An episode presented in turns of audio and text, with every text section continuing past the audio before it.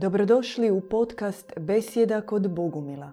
Možete nas pratiti uživo na YouTube kanalu Bogumili petkom u 20 sati. Krećemo u našu besjedu pitanja i odgovori. Zahvaljujemo svima koji ste ostavljali svoja pitanja, slali nam ih u chat, na Facebook, privatno. Evo, Sestra Blancheflor, yes. I otac Borislav. brat Borislav. brat Borislav. A, znate sve, molimo za jedan like, share, e, subscribe na naš YouTube kanal. Možete šerat video, vi ste već svi upoznati s time. A mi idemo na naša pitanja. E, Mogu odmah Možete. nešto reći prije nego što krenemo sa pitanjima. Prvo, moram priznat da ih ne znam. Da, Jel istina? Da nikad ih, uvijek kad imamo pitanja i odgovore, mi dođemo, ja čuvam ovo ko Ti si prikupila. zlatni kovčeg na svom mobitelu, Dobro. prikupim pitanja i vi ih ne znate. Ja ih ne znam, e, no možda ćemo zajedno ipak e, odgovarati. ne Može. Samo ja. I mogu se slat pitanja isto. Još uvijek da. Mm. Tijekom ovog našeg razgovora u videima, to u chat uživo ispod videa stavite pitanja. E, I još jedna stvar, odmah da napomenemo da odgovor na pitanje bit će e, naš osobni, mene brata Borislava, sestre Blanche Flor, kao možda ne najboljih predstavnika bogumilske zajednice i ipak e, u tom odgovoru bit će prilično veliki dio subjektivnog, subjektivne percepcije. I mislim da je to u redu, jer kao i bilo koji čovjek, mi naše učenje ipak propuštamo kroz svoje srce i kroz svoje vlastito iskustvo. No, potrudit ćemo se biti koliko je to, god, koliko je to moguće objektivni. Vi ćete zuriti u Ne, mobitel cijelo neću, vrijeme? neću. Ajmo početi s ovim pitanjem od Leona. Zar nije cijela religija i priča o Bogu izmišljotina ljudi radi straha od smrti? Možemo proširiti pitanje e, jel Bog i percepcija Boga, koncept Boga stvar objave ili stvar e, čovjekove čovjekovog traganja, čovjekovog e, samopropitivanja.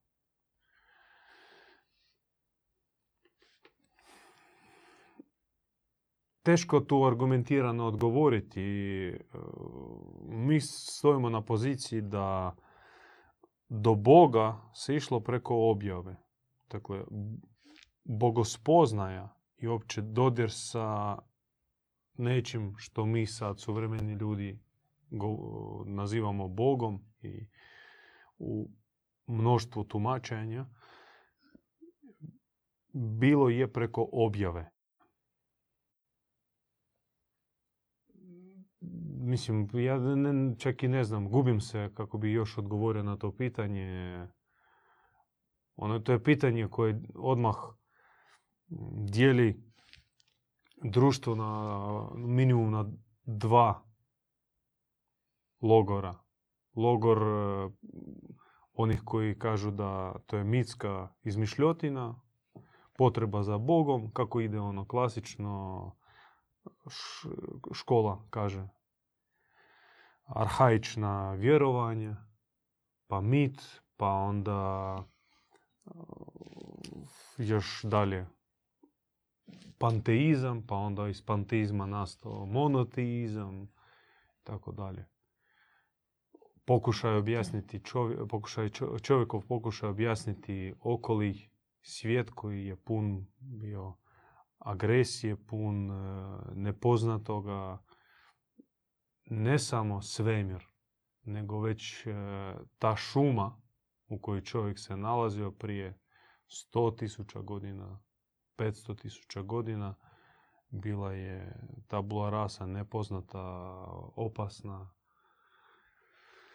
To je kao klasično objašnjenje. No, možda e, mi smo negdje na sredini čovjek koji tu se već našao na zemlji u surovom okruženju koji je postavljao pitanje šta on to radi i uopće koji smisao postojanja tu na zemlji, da samo preživljavanje ili nešto više od toga i kombinacija ozaren, trenutaka ozarenje kod pojedinaca. Možemo to nazvati proročko ozarenje, božanska objava ili drugačije. Možda u kombinaciji čovjekovog propitivanja ili protočovjekovog propitivanja i spuštene objave putem ozarenje kod pojedinaca i stvorio se koncept Boga koji je šaren, raznolik, ima u sebi puno slojeva,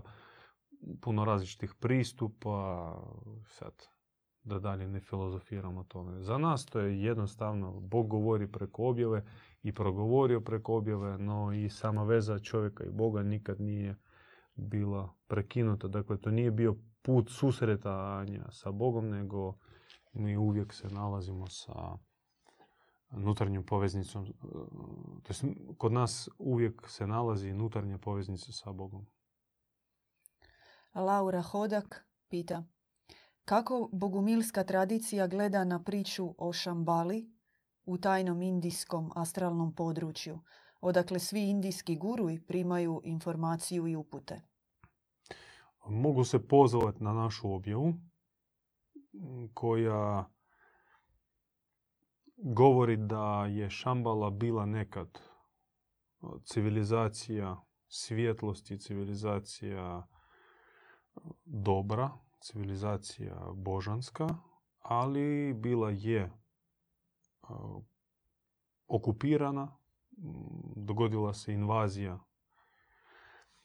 da kažem suprotnih entiteta i suvremena šambala ili šambala koju traže ljudi kad hode často u Indiju, šambala koja se nekima objavljuje poput Madam Blavacki, Nikolaja Reriha ili drugih spiritualista, za nas osobno predstavlja područje sablazna, područje ne našeg svevišnjeg. Ja ću ovako diplomatskim jezikom. Šta ima u njoj? Mi nas malo zanima, ali da je to definitivno nije područje našega svevišnjega, u to smo sigurni. Jer mnogi su od nas, nažalost, imali iskustva barem jednim okom pogledati u šambalu, a neki i sa glavom, a neki skroz su malo uronili u šambalu i kad su izašli iz nje, bili su toliko sretni i nemaju uopće nikakve dileme da se radi o prostoru, o sferi koja je itekako daleka od sfere u kojoj se mi bogumili trenutno nalazimo. Dio, dodatno pitanje koje Laura postavila uz to je kako bogumili gledaju na jogu i čakre kao dio te tradicije? Uh, vredi razdijeliti možda jogu kao put. Ako se ne varam sa sanskrta, sama riječ yoga i znači put. Yoga originalna, prastara, kao koncept čovjekovog puta. Put do Boga, put e, spoznaje, životni put, put e, u vječnosti. I ona yoga koju mi možemo vidjeti u yoga centrima ili na zagrebačkom e, sajmu Mistik, gdje od joge su napravili cijelu industriju i to uopće ne bih htio komentirati kakve to veze ima sa bogospoznajem, sa samoproučavanjem i samoshvaćanjem. A čakre, čakre baziraju se po nama na suptilnu, ali ipak e, palu prirodu u čovjeku. Čakre ne dodiraju autentičnu, nepokvarenu duhovnu prirodu, nego smješten, smještene su u suptilno tijelo i koje mi smatramo ipak nesavršenim i pomješanim i pošto mi imamo suprotni pristup energetskim kanalima i inače ljudskoj prirodi, za nas ona bazična abdomenalna seksualna čakra je nešto što treba ne sublimirati, nego ugasiti. I tek onda probuđuje se duhovno srce. Koliko smo mi upoznati sa konceptom čakri i sa tehnikama aktivacija čakri, oni baš stoje na poziciji sublimacije. Dakle, treba aktivirati sve jedna po jedno čakre do krunske čakre i tako dolaziš do bogospoznaje, do nirvane. Nama je to strano i stojimo na drugačijim pozicijama. Mirnes Hođić pita, odakle dolaze ovisnosti? Šta je to što čovjeka tjera da ih ponavlja i ono najvažnije kako da ih se riješi? Dobro je pitanje. Mm. Duboko pitanje. Ne bih htio ulaziti sad u medicinsku stranu ovog pitanja, nego kao ljudi duha mi sve promatramo sa pozicije duha. I po zapovedi naših duhovnih velikana svaku stvar promatramo sa stajališta duha. Dakle, koji duh stoji iza konkretne situacije, iza konkretnog čovjeka i također iza konkretne ovisnosti. Kad govorimo o ovisnostima, mm, smatramo da iza njih stoje naravno konkretni zloduh, e, zlodusi ili šeitani, mir sade. No, e, rješavanje ovisnosti nije banalna stvar i nije očigledna stvar. Nema čarobnog štapa ili nema neke tehnike, po nama nema neke konkretne tehnike pomoću koje ćeš se izliječiti od ovisnosti bilo koje vrste ne samo kocke, nego čak i ovisnost e, o mobitelu, ovisnost e, o kavi, ovisnost o televiziji i tako dalje. Tu mi se pozivamo na formulu koja se spominje u Krista, kad su njega zamolili da oslobodi jednog čovjeka kojega napadao zloduh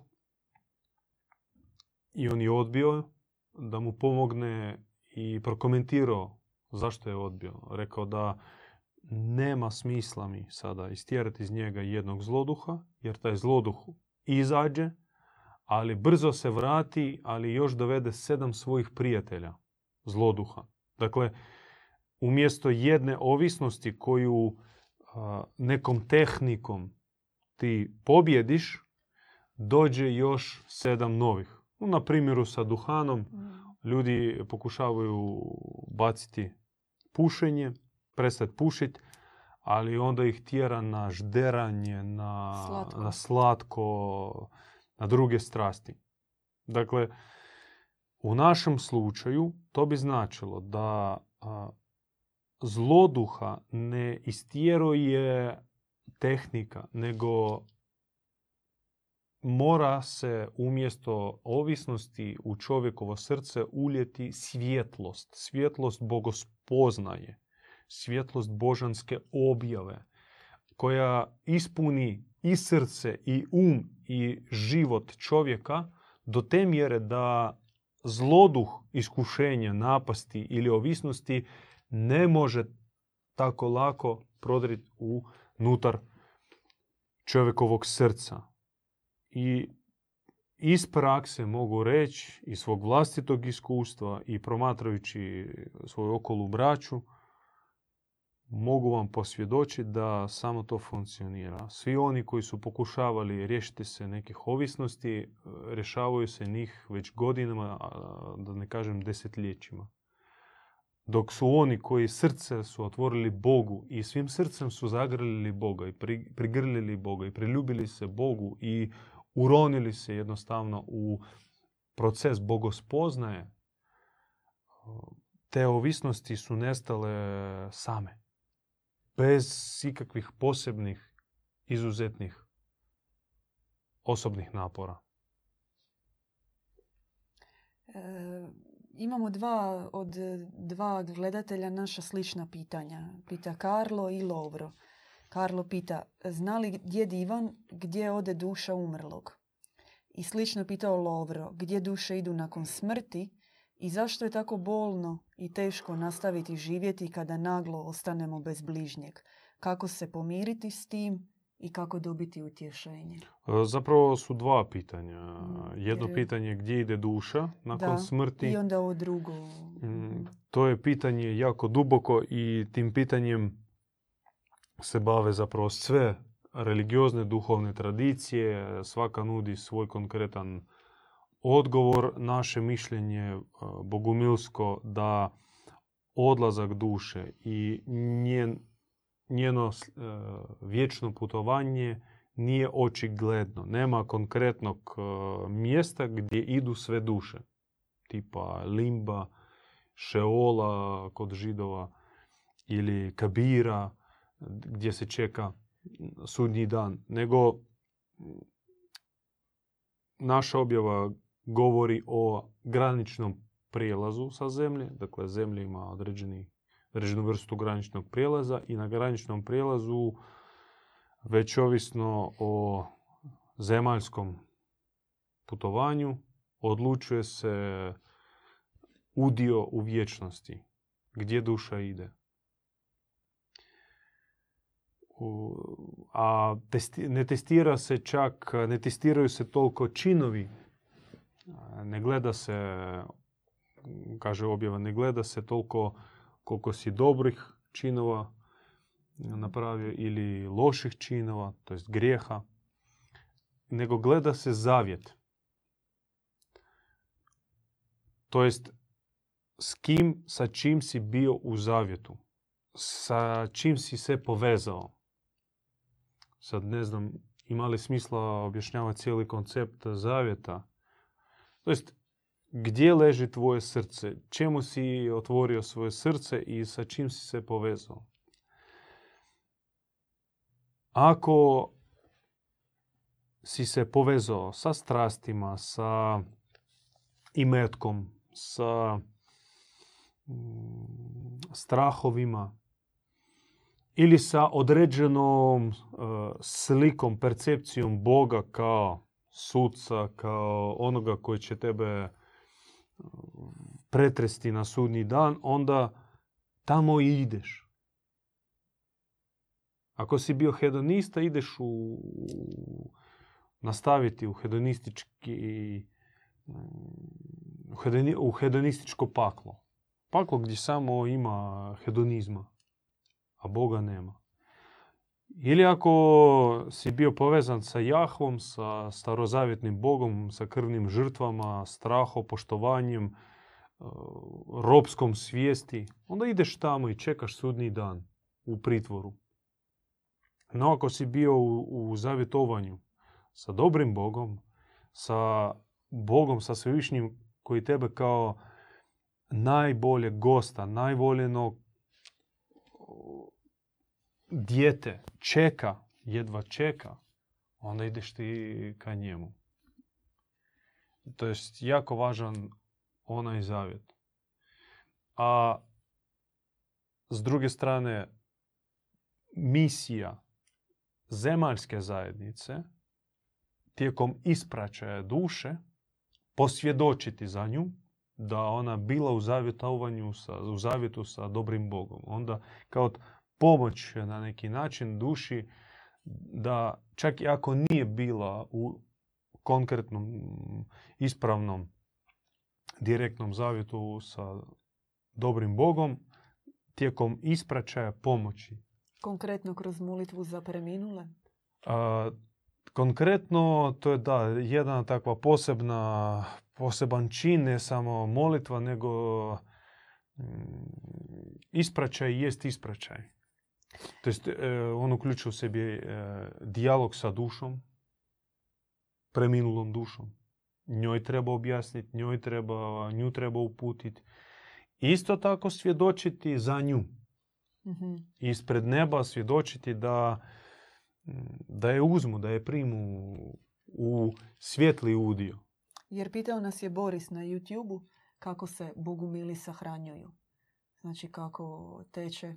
Da, to je baš ispraćaj duše. On je uvijek e, nježni, milostivi, ne dopušta se plaća, nema nikakvog plaća, Histerije. histerije, narikanja. E, To ne dolazi u obzir. Nego svjetli, utješni, mirni, blaženi ispraćaj duše. Da, pitanje je bilo zašto tugujemo e, Da. za, za preminulima. Ma, zato što smo ljudi od krvi i mesa i navikavamo na one od krvi i mesa koji su nam najbliži.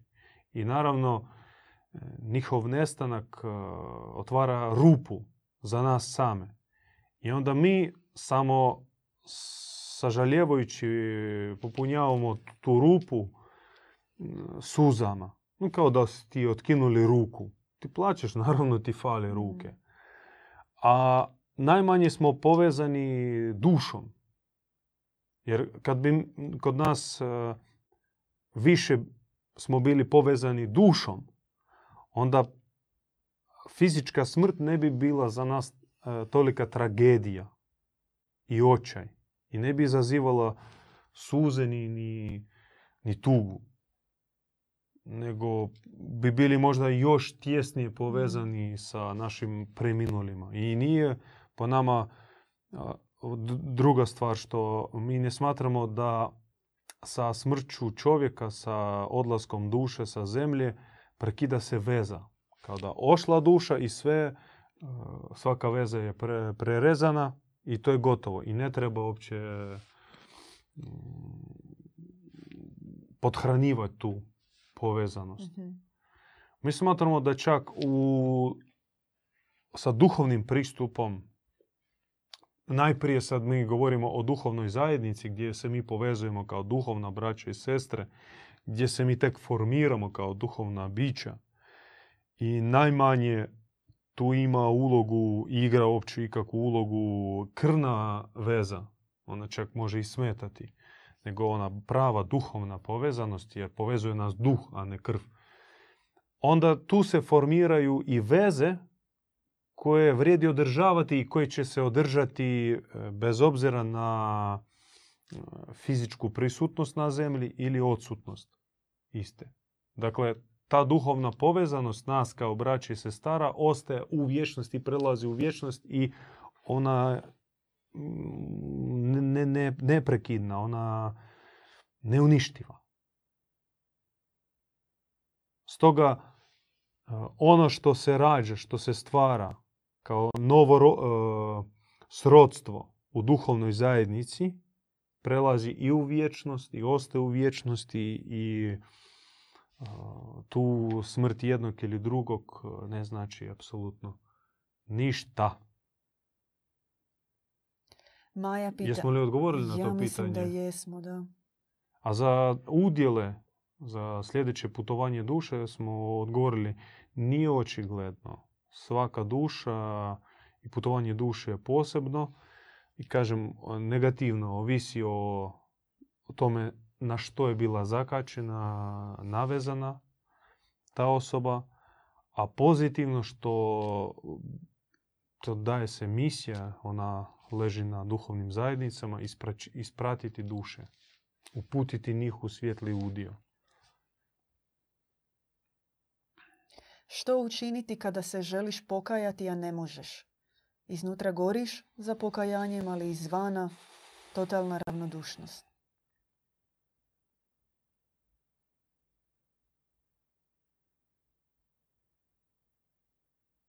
Mm, Jeste vi shvatili pitanje? Pa ne, ne mogu baš spojiti to da želiš se pokajati, ali da si ravnodušan. To je možda nekakav... e, Kao umom želiš. Umom želiš, kao želiš da se to dogodi, Kao umom razumiješ da je bilo Da. krivo, ali nije se još ali sti, stida fali. Nema stidljivosti kao t- za, za taj čin za koji um ti kaže da je bilo, da si bio u krivu, da je, Mm, nije bilo u redu, a u srcu još nije dovoljno stida da to isplaćeš, da se zaista za to pokaješ. To je česta situacija, normalna situacija i mm, tu ima samo jedan ključ. Ključ e, to što u umu vašem čini se krivo, spuštati u srce i vježbati vaše srce, to još propuštati tijekom molitava vaših, e, klanjanja, noćnih bdjenja, dok e, se ne pojavi plać, plać srca. Kad srce vam ne zaplaće, kada savjest vam ne proradi, kada mm, se ne probudi stid. Samo vraćati se, vraćati se, vraćati se i to se dogodi. Maja pita da li se pod katarzu podrazumijeva i očišćenje od trauma iz prošlosti kojih se ni ne sjećamo ili isključivo očišćenje od grijeha koje smo učinili. Katarza je znanost. To je cijelo područje. I kao bilo koja znanost, ona ima u sebi puno područja i tehnika i područja i ne može se katarza svesti samo na ispovijest e, kod svećenika ili neki razgovor sa Bogom, sa, sa, sa, sa sobom, sa svojom savješću. Katarzi treba pristupati, katarzom se treba baviti i sad u, u par rečenica ja ne mogu objasniti i opisati e, svo bogatstvo katarze. E, Katarza pretpostavlja da očišćenje od svega, od svega negativnoga. To jest pročišćavanje, prosvjetljenje. Na katarza ima stupnjeve. Ovo što su traume i naše negativno iskustvo i naši negativni odabiri i činovi, to zapravo se mora već na prvom stupnju Da. pobijediti, izbrisati. Nije poanta da se ti cijeli život eh, na to. vraćaš na to. Mm. To mora biti brzo izbrisano i ići dalje. Jer sljedeći stupanj katarze je progledavati, a koliko tek nesavršene su tvoje vrline. Nesavršena ljubav, nesavršena dobrota, nesavršeno milosrđe. Ti već gledaš u onim svojim dobročin, do- do- dobrim činovima a, djelić nesavršenstva. Koliko fali? Ali to tek drugi stupanj, ima i treći stupanj, već koliko u tebi malo Boga Mhm. i, i tako dalje. I sad od velika greška i tu je zapravo odrađuje dosta um, crkva, što ona usmjerava i fokusira ljude samo na negativ, na taj prvi stupanj i ne ide se dalje od prvog stupnja. I stalno se vraća na traume, na grijehe, i to se žvaće i žvaće godinama i godinama, a to nije ispravno. Nije poanta božanskog puta u stalnom vraćanju na svoje greške ili svoje traume. No, takav pristup on će trajati zaista godinama. I zato um, bolja je opcija preporod, novorođenje, potpuna obnova, buđenje e, izvorne, neokaljane, netaknute, neuprljane prirode. I s- mi koristimo odglagolsku imenicu podjevičanstvovljenje. Postajanje djevičanstvenik. Nalik anđelu, nalik Bogu. Savršen, čist, miomirisan, transparentan, imakulatan, nevin. To je puno jači ključ, on djeluje i katarza tome pomaže, a nikad ne može biti cilj za sebe. Leon pita, zar zlo ne zaslužuje kaznu? Pa u čemu je onda problem sa starozavjetnim Bogom? Potrebna je Božja kazna. Zar zlo ne Da. zaslužuje kaznu? Da, to je ovdje pretpostavka da Bog kažnjava zlo i da je onda njegova kazna isključivo naspram zlu, naspram zla. Tako sam ja shvatila pitanje. Mi koristimo formulu pi svoj otrov.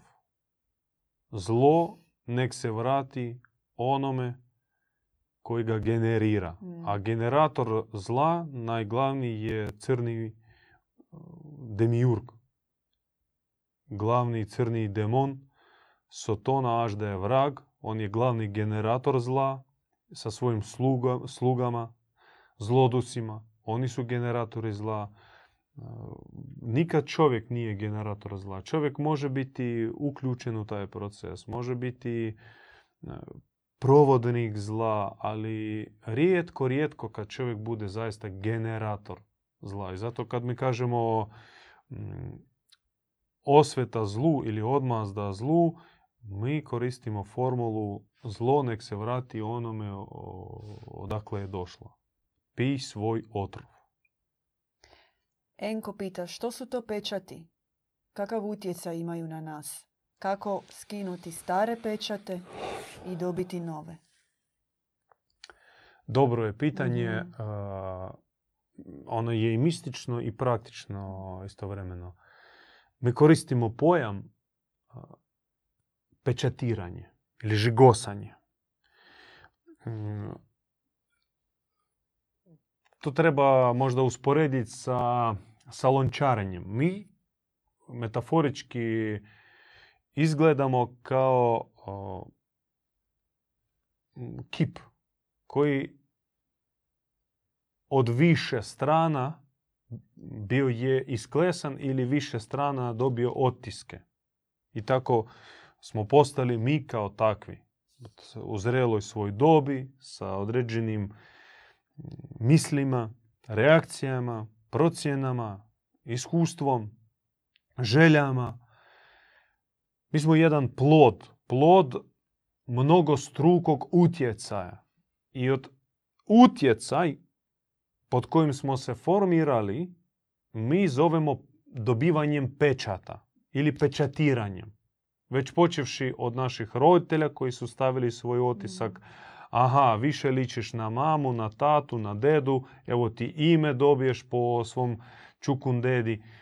Pa onda a, okruženje svojih vršnjaka, od njih nešto pokupiš, pa škola, pa faks, pa mm, gledaš filmove, slušaš glazbu, dobivaš e, otiske. I zapravo mi smo jedna takva šarana francuska salata, čušpajs ili kip sa, sa puno, puno, puno otisaka.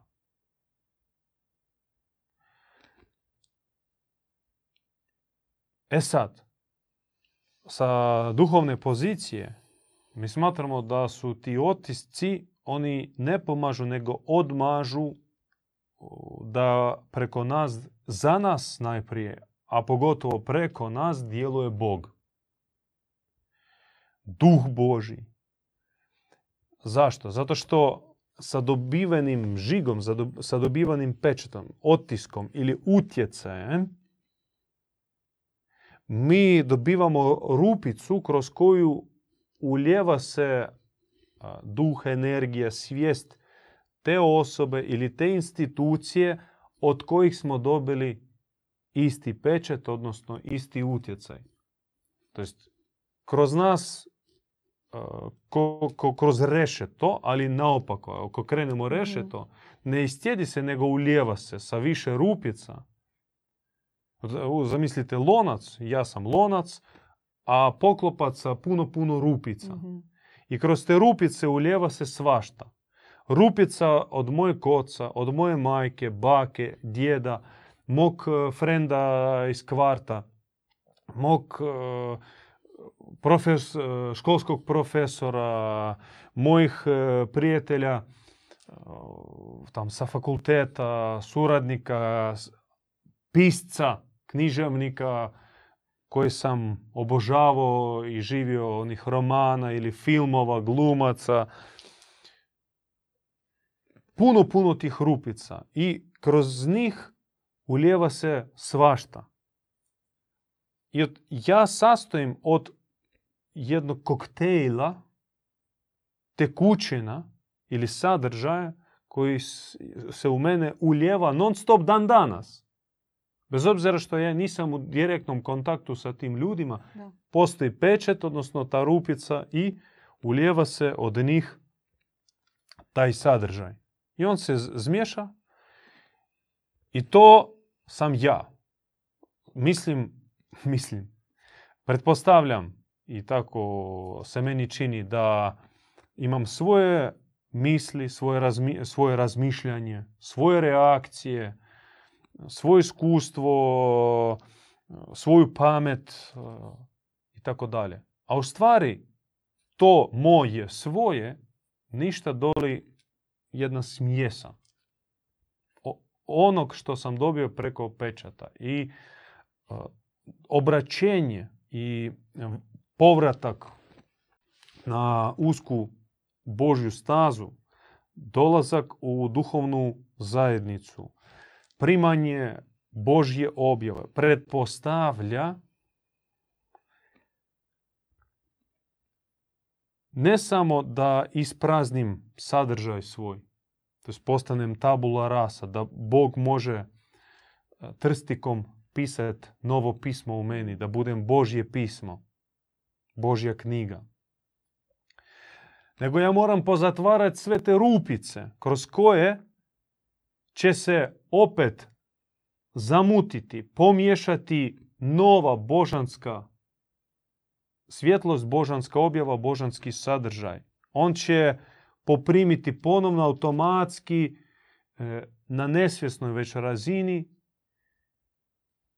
onaj talog, onaj e, mutni, one mutne tekućine preko pečata, žiga, odnosno tih rupica u loncu. Ja ih moram pozatvarati, moram ski- e, skidati te pečete, a zato ja ih moram sve jedan po jedan uočiti, osvijestiti i svjesno se od njih odreći.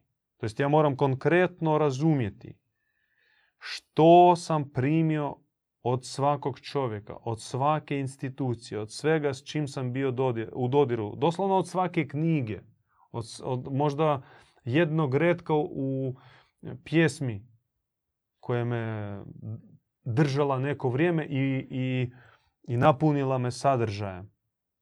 Možda to trajalo mjesec dana Mhm. u pubertetu. Ja sam to davno zaboravio. Ali pečat je bio postavljen, sadržaj se ulio i on se nastavlja, možda ne u istoj količini kao tad u 15 godina, ali svejedno u nekom minimalnoj, u minimalnoj dozi ulijeva se iz te e, rock pjesmice. Ja moram to proanalizirati, moram to u sebi izbrisati. To su pečati. E sad, umjesto novih, to tih, tih starih pečata, ja dobivam nove pečate od e, Božih ljudi. Od ljudi e, u kojima boravi Bog, preko kojih djeluje Bog, takozvane nove božanske, duhovne pečati. E, Pečat mudrosti, pečat e, milosrđa, pečat e, darežljivosti i ti su pečati e, raznoliko zastupljeni i prisutni u duhovnoj zajednici. Neko više milosrdniji, drugi više pametniji, treći više uporniji, četvrti e, bo, e, bolji je u molitvi.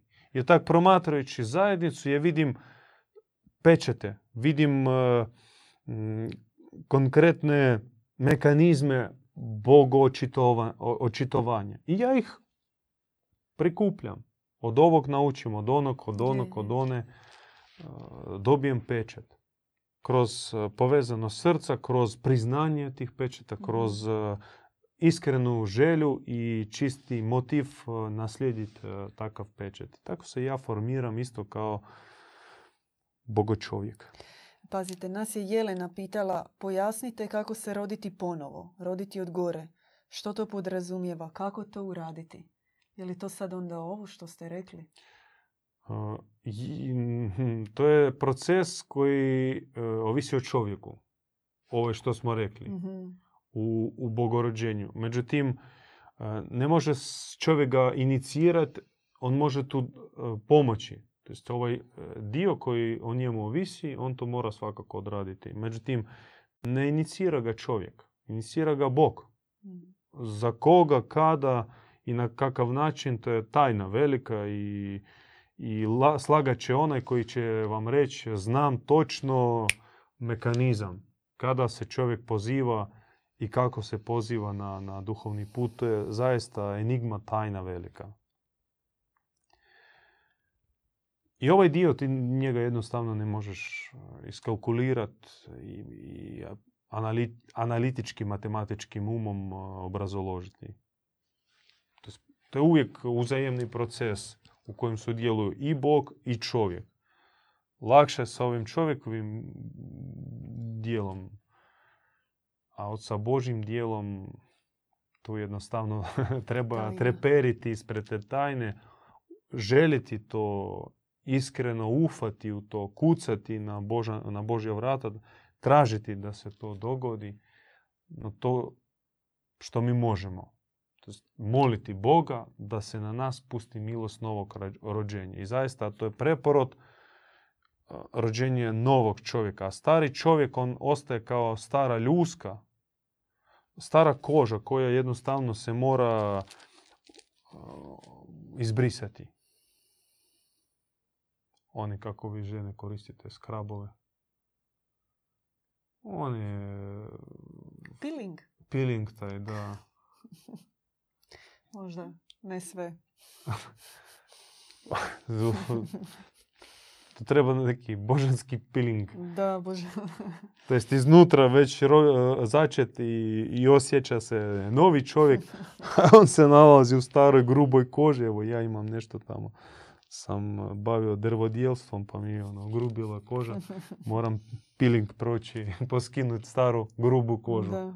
A na to božanski melem. Znači, taj stari čovjek, on mora se skidat. Skinuti. Kao stara koža. Pobrusit malo.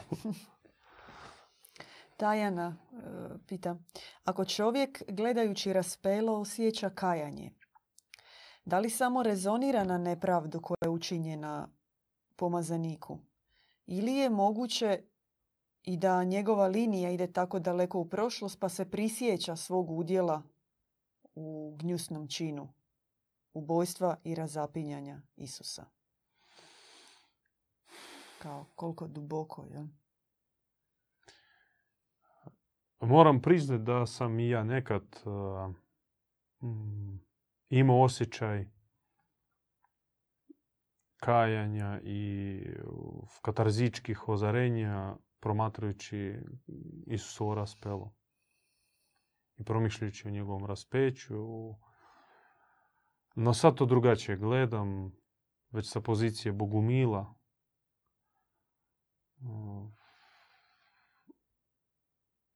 Ja smatram da opće raspelo treba maknuti iz svog života. To je takav jedan hrabar čin koji može učiniti pojedinac, dovoljno zrel u svom srcu i svojoj glavi da si kaže dosta raspinjeti Krista, dosta raspinjeti Boga, dosta gledat u raspetoga Boga. Dosta. Jednostavno mičem to, brišem to, je nametnuto, to je mentalna i duhovna klopka, nego kucet na vrata Boga koji voli, koji je živ, koji je milostiv i ispred takvog Boga, kad doživiš pokajanje, ono je neusporedivo drugačije od pokajanja ispred raspetog. Mm, pokajanje ispred raspetog je destruktivno. Pokajanje ispred voljenog i ljubićeg je konstruktivno. To je povratak u njegovu ljubav. Ti nikad ne možeš se vratiti u Kristovu ljubav koliko god se kaj ispred raspetog Isusa. Ti ćeš samo nabijeti mea culpa, krivicu u sebi. Što si i ti kriv za to je to kako kaže tajna, ćeš kopati sve dalje i dalje do židovskih nekih mm korijenova, predaka. predaka. ne tvoj e, taj predak e, zabao nož u Isusa. Svašta ćeš naći. Doćeš do, do onog edenskog vrta i poistovjetit ćeš se sa, sa zmijom koja sablaznila Adama i Evu. Svašta ćeš naći.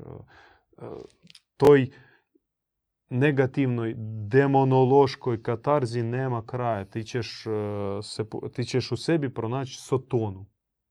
To je cilj mhm. takvih e, monaha, e, pustinjaka, kopati u sebi baš pronaći demona. sjećam se, jedan monah, ja mislim da je bio ruski monah Filofej, Filofej se zvao, on je bio autor koncepta Moskva treći Rim.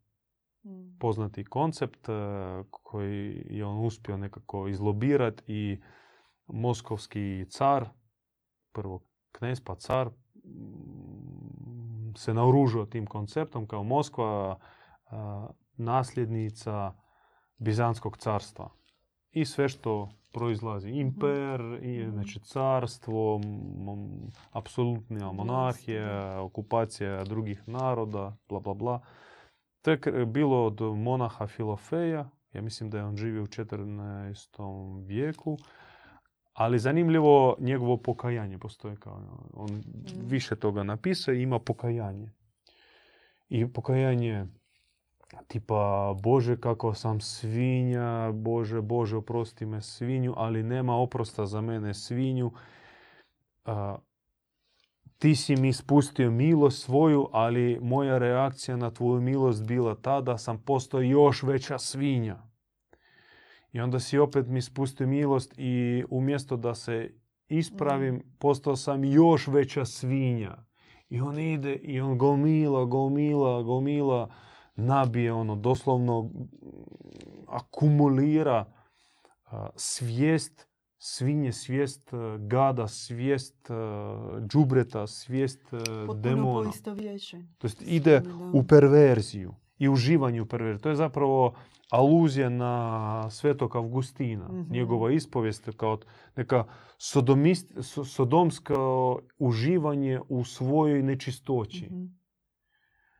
To je sa oproštenjem ima takvi ljudi bolesni koji puste plinove i onda njuše svoje plinove i imaju neki perverzijski užitak u tome. I to je onako možda ružno, ali slikovito e, e, prikazivanje takve vrste kajanja. Ja kažem, tome neće biti kraja doćete do, do demona u sebi i poistovjetit ćete se sa, sa unutarnjim demonom. Naša prava katarza, katarza i kajanje ispred e, Boga istinskog, Boga živog, Boga voljenog e, i ljubićeg nosi konstruktivni karakter. Čim više se kaješ, tim više se ti odvajaš, e, odričeš se od zla u sebi i tim više se poistovjećuješ sa licem onog koji voli, onog koji je milostiv, koji je darežljiv, dobrohotan i te crte u sebi prirodnim činom, prirodnim načinom njeguješ. E, Jelena pita kako se zaštititi od vakcinacije, pogotovo kako zaštititi našu djecu. Čak i ako odemo, samimo se po selima, šumama, sve je zagađeno, truju nas. Kako može običan čovjek preživjeti? baš smo razgovarali o vakcinama. Da. Mislim, kod nas u Hrvatskoj je obavezno vakciniranje djeteta ispred škole, prije škole. Ne može se upisati u školu ako ti dijete nije vakcinirano, no i mi smo bili vakcinirani u svojedobno i oni koji imaju sada povećanu vakcinofobiju i imaju neko no- nostalgično, ali opet neadekvatno, neadekvatnu viziju bivše države, bivšeg sustava, glorificiraju ga na neki način, zaborave da u tom bivšem sustavu nije se moglo uopće ni raspravljati o vakcinama. Sada se može raspravljati, sad se može ono, voditi neka diskusija. Tada ono što je bilo odlučeno gore moralo se realizirati, nikoga nije se pitalo, niko uopće nije imao u sebi hrabrosti da se propitaju to. Ovako, mm, mi, bogumili, ne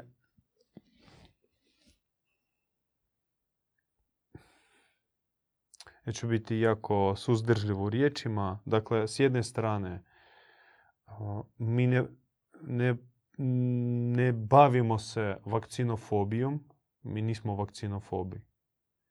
Inače, medicinofobi, Mm. kao po defaultu sve što je službena Mm. medicina je nužno zlo. Nije. Je zavjera, da. Zavjera zlo ne. Mi e, promatramo pojedinačno, pojedinačni liječnik, pojedinačna medicinska ustanova, pedijator, doktor. Dakle, vjerujemo i naše iskustvo o tome svjedoči da Bog djeluje preko ljudi u tom području. To je prvo. Dakle, ne treba sve svrstavati u, u negativu.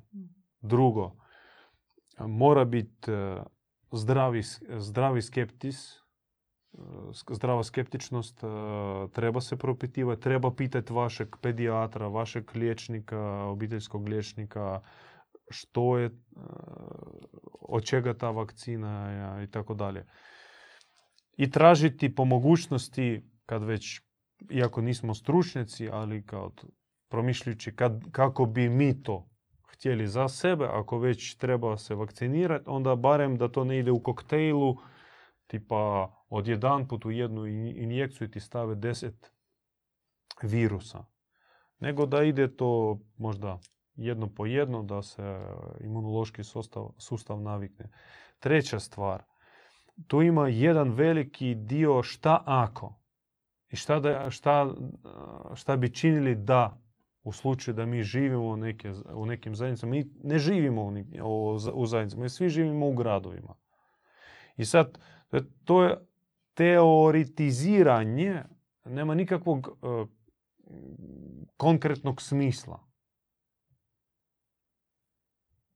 Šta bi mi radili da sad idemo živjeti u neka brda?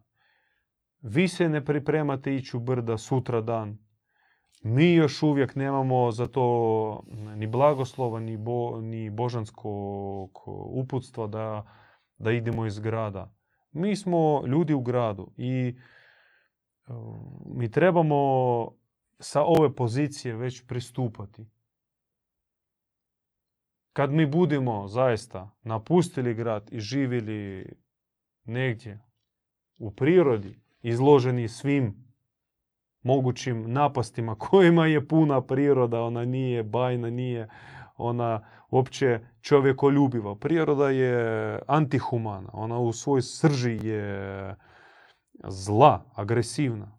U prirodi sve jede sve. I vaš prvi dan u prirodi vi ćete biti izloženi svim mogućim e, napastima i od malog mrava do nekakve gljivice ili bakterije, sve će vas htjeti pojesti, iskoristiti, ubiti. Tam nema milosrđa. I ne treba idealizirati e, prirodu kao neku alternativu e, lošem gradu, sveta priroda. Nije priroda sveta. Ovako, ovakva priroda koja nas okružuje, ona u sebi nema nikakve svetosti. Pogledajte e, što se radi, što rade jedne ptice drugim pticama, jedne ribe drugim ribama, jedna stabla drugim stablima. To nema uopće nikakvog milosrđa, sentimenta, humanosti, empatije. To je sve iluzija. Mi tek možemo to napuniti svjetlijim, uzvišenijim sadržajem nego što to jeste ovaj čas. Ali o tom potom, kako se kaže. Dok nismo tamo, šta o tome, nema smisla o tome razgovarati. To je filozofiranje. Kad smo već u toj medicinskoj sferi, ima jedno pitanje u vezi toga. Tomislav pita kakav je vaš pogled na davanje krvi? Kao na primjer u neku kliniku ili nekom bližnjem ako treba radi zdravstvenih tegoba. Ja se ne mogu tu pozvat e, na citat iz objave jer ga ne znam i ne sjećam se. Mogu samo podijeliti svoje subjektivno mišljenje o tome. Ne znam kako vi, sestra Blanche Flor, ja o tome ne vidim ništa lošeg. Ništa, da, po blagoslovu i za nekog bližnjeg ili zajednice ili mm, apsolutno. Da, ako ti čovjeku služiš u ljubavi, ću mu i krv svoju. Ako ti njemu ručak e, skuhaš, da. to je, to je isto dio tvoje duše, dio tvojeg srca, dio tvog Boga. A krvi dati koje tebi za par dana će se obnoviti kao grijeh, pa ja smatram to je neka... No, nije to koherentno. Nije to nema redoslijeda u takvom promišljanju. Ili onda tvoje služenje čovjeku bližnjem je formalno. To jest ti ne staviš srca, ono, ne, ne daš dušu u, to što radiš. Formalno to. Kao ugljikohidrate, proteine, to pripremiš, a srca nisi dao. Onda džabe tvoje pomaganje, tvoje služenje. To, tim se bavi socijalna skrb. Dakle, osobno, mogu samo osobno mišljenje pa to nije bogumilsko učenje, niti ne mogu se pozvati na citat iz objave, samo subjektivno mišljenje da ne vidim u tome ništa lošeg. Roman pita da li su emocije uzvišene ili ovozemaljske? Ovozemaljske, definitivno ovozemaljske. Bog ne barata sa emocijama, Bog se ne obraća emocijama i Bogu se ne pristupa emocijama. Ponovim trijadu božanskog djelovanja ili što djeluje u božanskome svijetu, u božanskoj dimenziji, u božanskoj egzistenciji. Možda ti želiš ih ponoviti. Stanja. To su mirisi, vibracije i stanja. Tri. Zlatna trijada koju treba zapamtiti. Bog djeluje, Bog barata. Bog pristupa na tri načina. Kroz mirise, vibracije i stanja.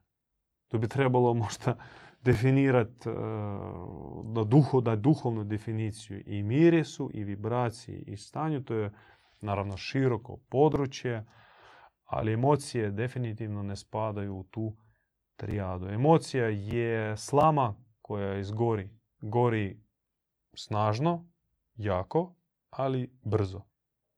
I nakon, nakon uh, izgorjele slame ne ostane čak ni žara, ni, ni ugalja, ništa. Ono, puki pepo, prašina koja se rasprši. Stanje je ono što traje. Vibracije, mislim, to je jasno, to je frekvencija.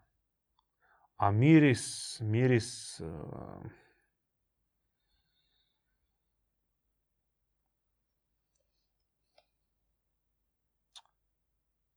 Bog uh, govori mirisom.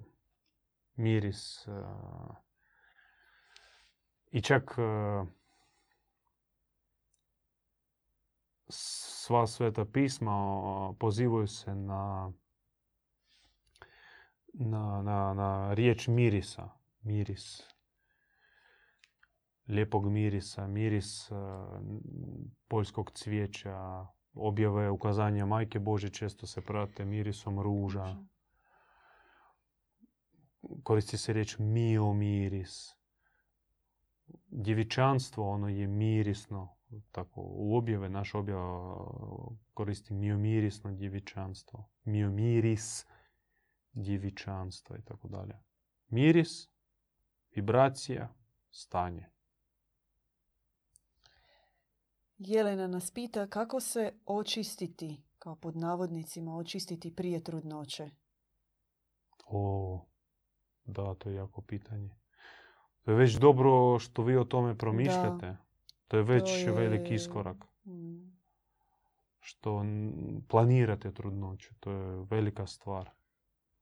I što se propitujete jeste dovoljno čisti za, za, za trudnoću, za biti majka. Ja mogu jednostavno vas uputiti na objavu. Mi imamo iz objave citate, zove se, to je cijelo poglavlje, tam više uputa, uputstva mladoj majci.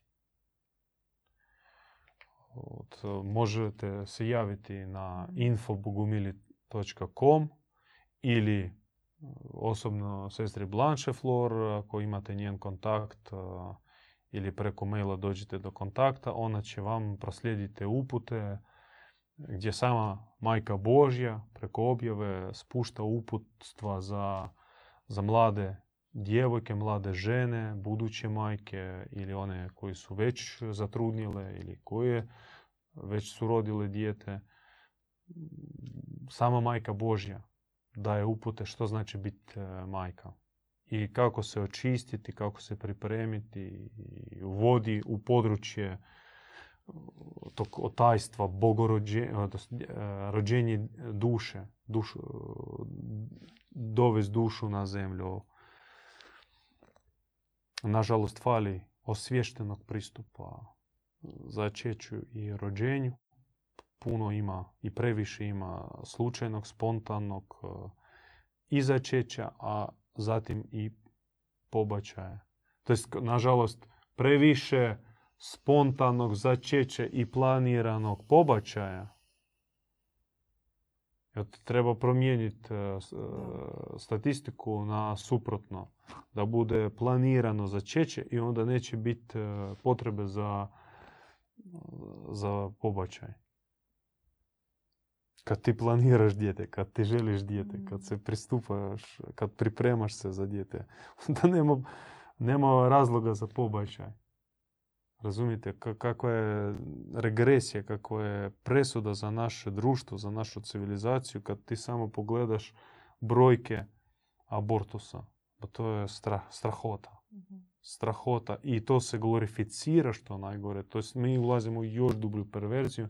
Mi glorificiramo ubivstvo djeteta. Mi glorificiramo traumatizaciju žene. Jer ova žena koja sad trenutno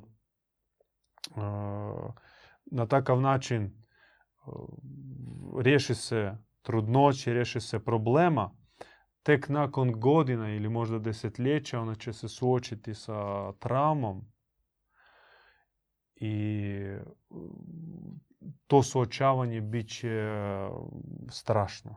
Bit će strašno za nju.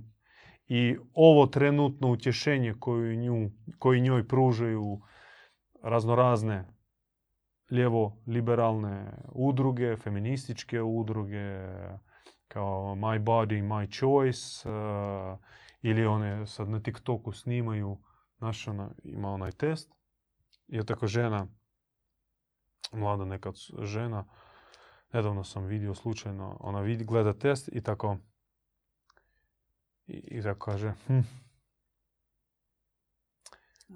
nažalost, uh, kako to bilo, da, na, kao... Da, tipa, znaš kako ono, gleda i onda, mm, nisam trudna. A ova kaže, hm, nažalost morat ću ubiti još jedno dijete. I gleda u kameru. Kao, hm, nažalost, Čekajte, stvarno, to postoji Da, da, na TikToku. to to sad jedan od hashtagova, to kao šizofrenija je čista, je, to se glorificira, ali naj, najstrašnije što to gledaju mlade. Da. Mlade cure. Za i to je cool, je to je cool TikTok. kao, eto, zatrudni se, pobačaj, ubaci dijete, Nikakav i čak i snimi, snimi TikTok uh, skeč o tome. Užas. I budi cool. Eto, nažalost, eh, došli smo, ali vjerujte, to još nije dno. Nismo još dotakli dna, bit će još strašnije, bit će još gadnije i to, na, na to nas upozorava objava. I za one koji to ne žele, kojim to smeta, je jedina opcija da se mi sinkroniziramo, da se mi umrežavamo, da mi stvaramo otoke zdrave svijesti, zdravog ljudskog adekvatnog ponašanja i čak e, ne govorim o visokim duhovnim e, idealima i standardima, nego ljudskost održati je biće za nekih 5-10 godina velika stvar, veliki prodor i, i veliki križ toliko ćemo mi degradirati kao, kao ljudstvo, kao čovječanstvo. I zato, eto, rezimiram. Ako ima među našom publikom mladih e, žena, mladih cura koji planiraju imati dijete, pove- kontaktirajte nas preko info.bogumili.com. Sestra Blanche Flor će podijeliti s vama dijelove iz Rado. objave gdje sama Rado. Majka Božja upućuje na majčinstvo. Što, što je majčinstvo i koliko to zapravo visoki, visoki ideal Da. i visoki poziv i bome mm, velika odgovornost. Ljerka nas pita, da li vi vjerujete u žig zvijeri?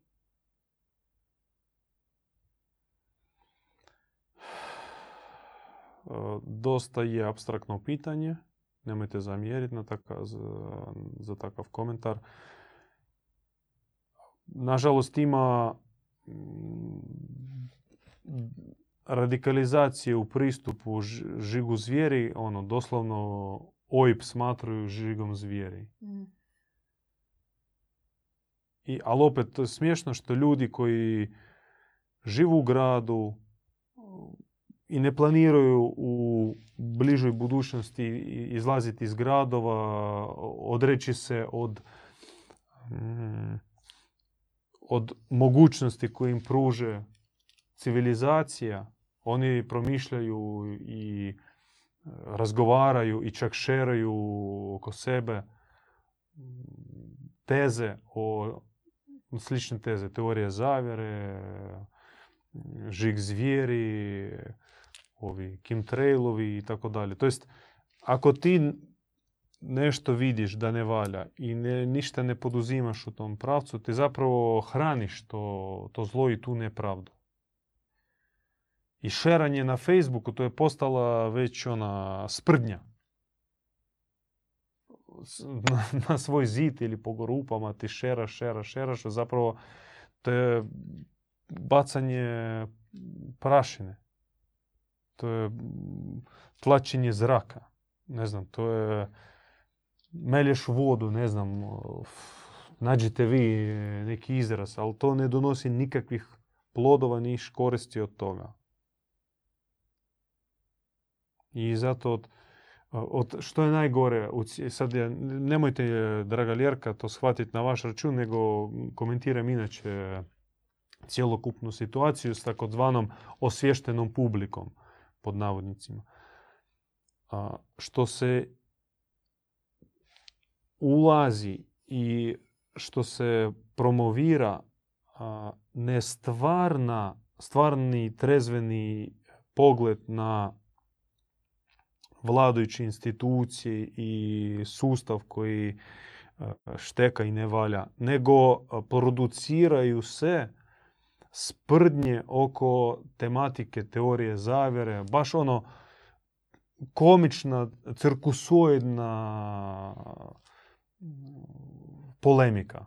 I s time situacija se pogoršava. To jest, umjesto da mi pridobijemo više članova, više zdravih ljudi koji će o tome razmišljati i, i, i gledati i tražiti izlazak iz situacije, mi zapravo stvaramo jedan cirkus, jednu sprdnju, jednu anegdotu.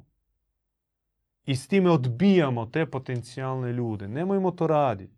Ako već mi ulazimo u, u zavjeru, onda moramo sa duhovnog stajališta adekvatno tome pristupati i, i baratati sa, sa konkretnim argumentima, a ne tipa, ne znam, da u aristokraciji engleskoj teče plava krv ne na temelju, ne na osnovi željeza, nego na osnovi bakra. Mislim, ljudi.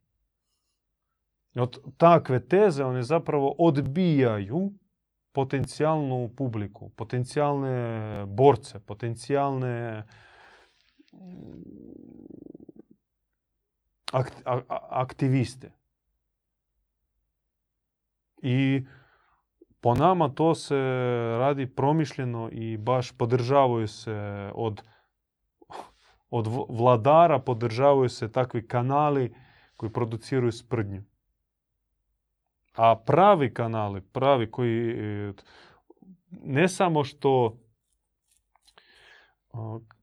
zdravo kritiziraju postojeću hobotnicu, nego i daju rješenje, nude rješenje i upućuju i čak već stvaraju, rade na stvaranju alternative. Takvi kanali se zatrpavaju, ušutkivaju i o njima nećete ništa saznati. A ove pajace, ove klaunove, ove lude, šaradu, šaradu tu toga ima, boga mi, ono, cijeli Facebook i tvoja prirodna reakcija da se unsubscribaš, da se isplatiš, da ih mhm. ugasiš, da ih uopće ne čuješ, jer ti samo smeta. To je to? Je, e, od pitanja ne. A ne? Ne, ima još. Ajmo. Kristijan pita, je li Ivanovo... Mi već e, više od sat vremena... Da. Je. Uh, je li Ivanovo evanđelje jedino ispravno? niti Ivanovo evanđelje ne može se tretirati kao ispravno 100%. Mi se pozivamo na Ivanovo evanđelje, ali mi imamo stajalište naše objave i sa stajališta naše objave mi pristupamo Ivanovom evanđelju, ostalim evanđeljima, starome zavjetu i svim ostalim spisima. E, Ljerka nam se bila javila, kaže, svi su zavedeni tim žigom zvijeri jer tako piše u Bibliji, zato sam pitala. Da nemojte e, shvatiti to na vaš osobni račun, e, Bože sačuva i oprostite ako smo vas povrijedili. Nije bio takav cilj. Što smo povezali. Da, malo smo proširili vaše mhm. pitanje. Kristijan, što sa osobama koje imaju F dijagnozu? To je karmički ili... Tra... Što je to? Ja ne znam što je to. Ja, sam... ja isto ne znam. Ne znam. Onda dalje da ne... Da. Jer ja isto F dijagnoza prvi put čujem. E, Dobrimir kaže, Bogumilska izreka dobre misli, dobre riječi, dobra dijela. Riječi i dijela možemo birati, čini se jednostavno, ali što s mislima? Otkud dolaze misli? Kako s njima vladati kad padaju poput suhog lišća? Da, to je jedan segment duhovne prakse i duhovne higijene. Naučiti se razlikovati odakle ti dolaze misli i uopće kontrolirati svoje misli. To je cijela škola i praksa za to postoji. Neću sad o tome govoriti. mm Uglavnom, ako želite se naučiti, dođite, mi ćemo pomoći, zajedno ćemo selektirati misli. Kristijan se javio i pojasnio je. On kaže što je sa osobama znači, koje imaju psihičke bolesti. Je li to nešto karmički ili traumatska iskustva predaka ili opsjednutost ili nešto četvrto, peto.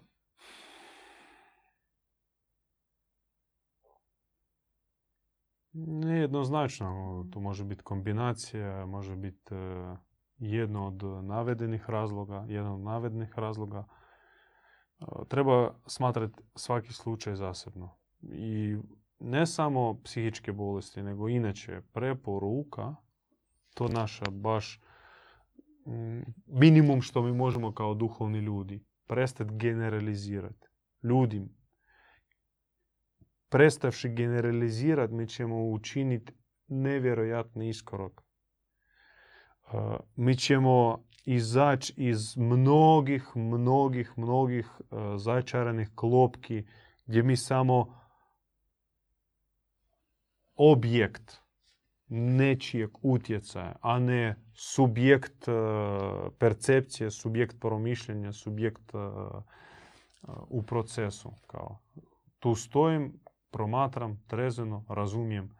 Dakle, prestati generalizirati, jer generalizacija je jednako poštapalica, jednako neistina. Svaki čovjek je poseban i tako treba pristupati svakom čovjeku. Izbjegavati uh, rečenice tipa Amerikanci, Njemci, Hrvati, Srbi, mi Balkanci ili žene, muškarci. Mislim, to je sad banalno uopće da o tome govorim, ali nažalost u praksi ova banalnost nije banalnost e, za mnoge, nego stvarnost. Nažalost, e, još uvijek ima među nama onih koji to stalno rade, generaliziraju. Ili ide ona, znaš, ne želim generalizirati, ali i opet generaliziraš. Zato ovo što, što ste ponudili može biti jedno od tih slučajeva. I treba gledati svaku situaciju posebno. Vidite, vi ste odgovorili e, na neki način na ono što nas je i Boris pitao. Jer Boris je pitao možete li navesti nekoliko primjera nejednoznačnosti? S obzirom da često koristite taj izraz. A na ovo Kristijanovo pitanje ste odgovorili nejednoznačno je nekoliko primjera nejednoznačnosti. Da.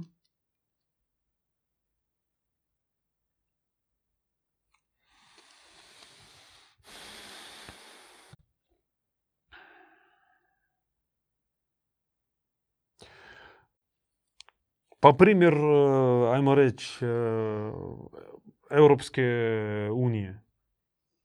mm Je li to dobro, je li to loše? Ne možemo mi ovako jednoznačno, kategorično odgovoriti na to pitanje. Zašto? Zato što ima loših očitih e, u cjelokupnom konceptu Europske unije. A ima i puno dobrih stvari. I tu treba one dobre stvari priznavati i multiplicirati, a one negativne stvari isto priznavati i eliminirati. To je zdravi pristup, to i jest nejednoznačno. mm Promatraš sa više pozicija, ono što ne valja moraš nadvladati, ono što valja multiplicirati. Točka. A kad kažeš jednoznačno, Europska unija ne valja, govno. Čovječe, ma ne možeš tako reći. Mm. Ili tipa kapitalizam je zlo viva socijalizam. To opet generalizacija i opet e, netrezvenost, opet upadanje u neći narativ. Tebe iskorištavaju kao objekat utjecaja. Ti ne promišljaš i ne postupaš kao subjekat. Znači, nemaš svoje, svojeg mišljenja. Ti si već e, plot propagande ili sa lijeve strane, sa desne strane, sa od ozgoro, od ozdo, sve doli svoj na svome. Je to vam primjer e, nejednoznačnosti. mm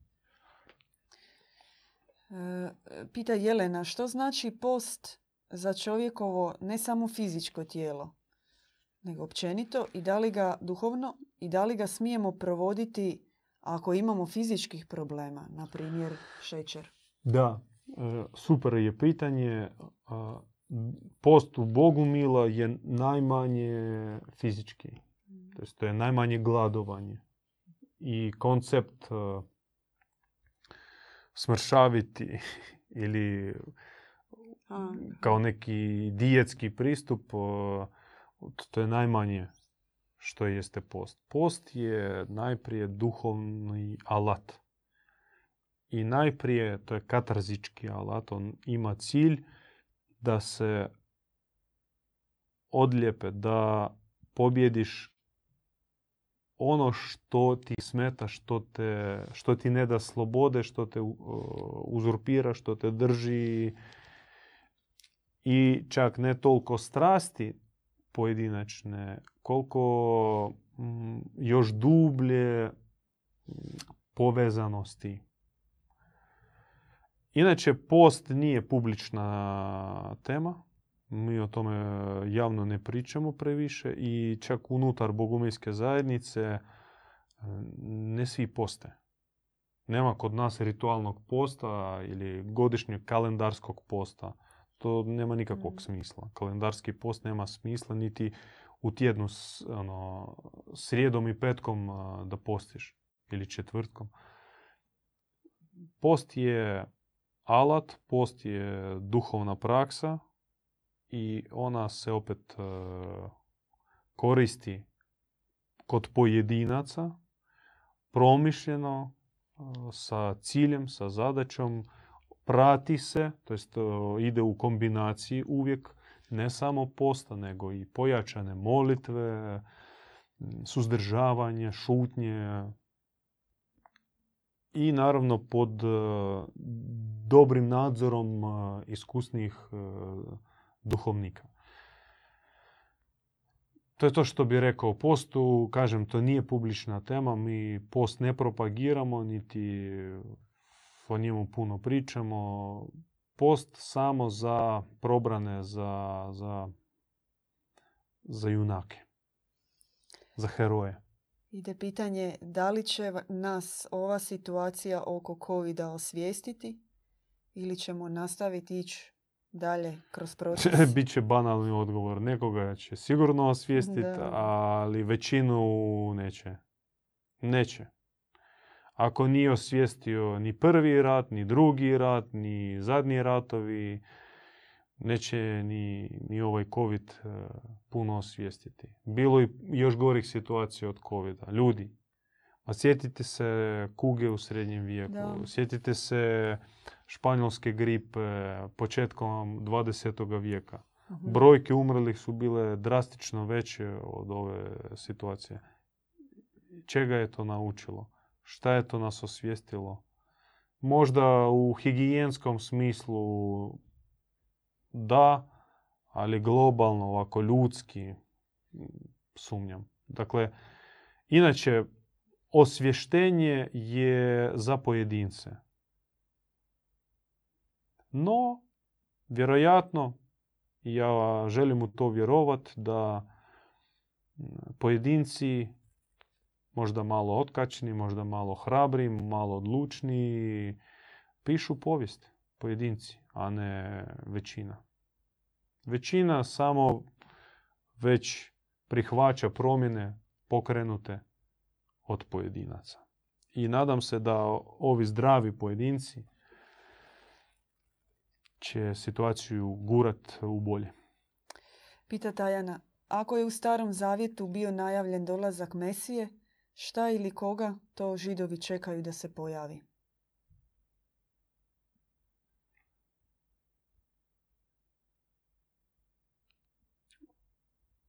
To, to što ž- e, koga čekaju židovi e, nema veze s Mhm. vama tajna i to nije uvreda, nego sa njihovog stajališta vi niste dio e, onih za koga će doći Mesija. Mesija će doći samo za židove s točki gledišta judaizma.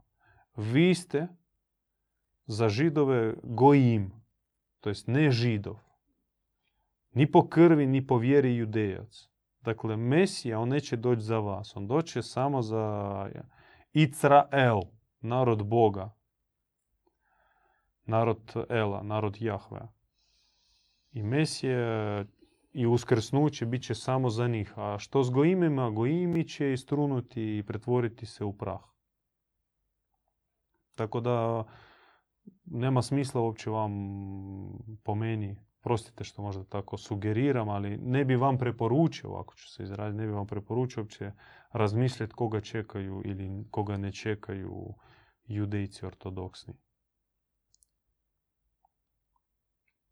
To je to. Ja malo refresham stranicu da vidim ako će nešto još od pitanja doći, ali to je to. pa skoro smo već sat i pol vremena. Mislim da trebamo završavati. E, možda neke obavijesti. Sljedeći tjedan, srijeda, 24.3. u Zagrebu u 18 sati planiramo susret u Bogumilskom centru, novom uređenom Bogumilskom centru u Novom Zagrebu. Suglasno propisima. Držimo se propisa. Ako u međuvremenu dođe do nekih promjena novih, ispoštovat ćemo sve. Dakle, poštujemo propise, poštujemo krizni stožer. E, dakle, ako ne bude promjena, mi smo na Veni Dubrovnik 15, ulaz kod Tepih centra. Na samom križanju kod Eveni Mola može se doći autom, besplatan Jugozapad, parking. jugozapad Velesajma. Da, tamo je besplatan. pardon, jugoistok. Da.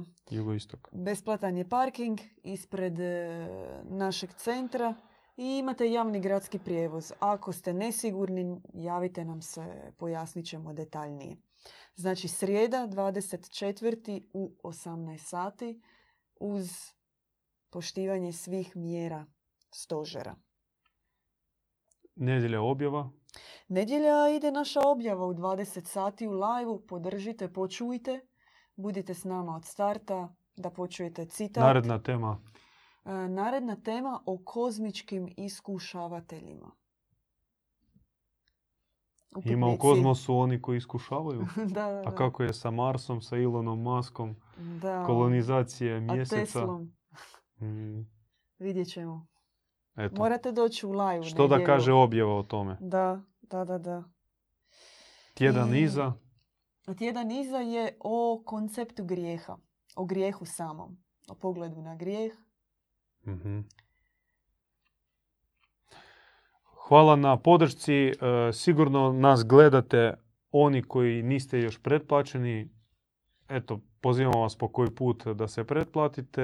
Stiže vam obavijest o novim videima.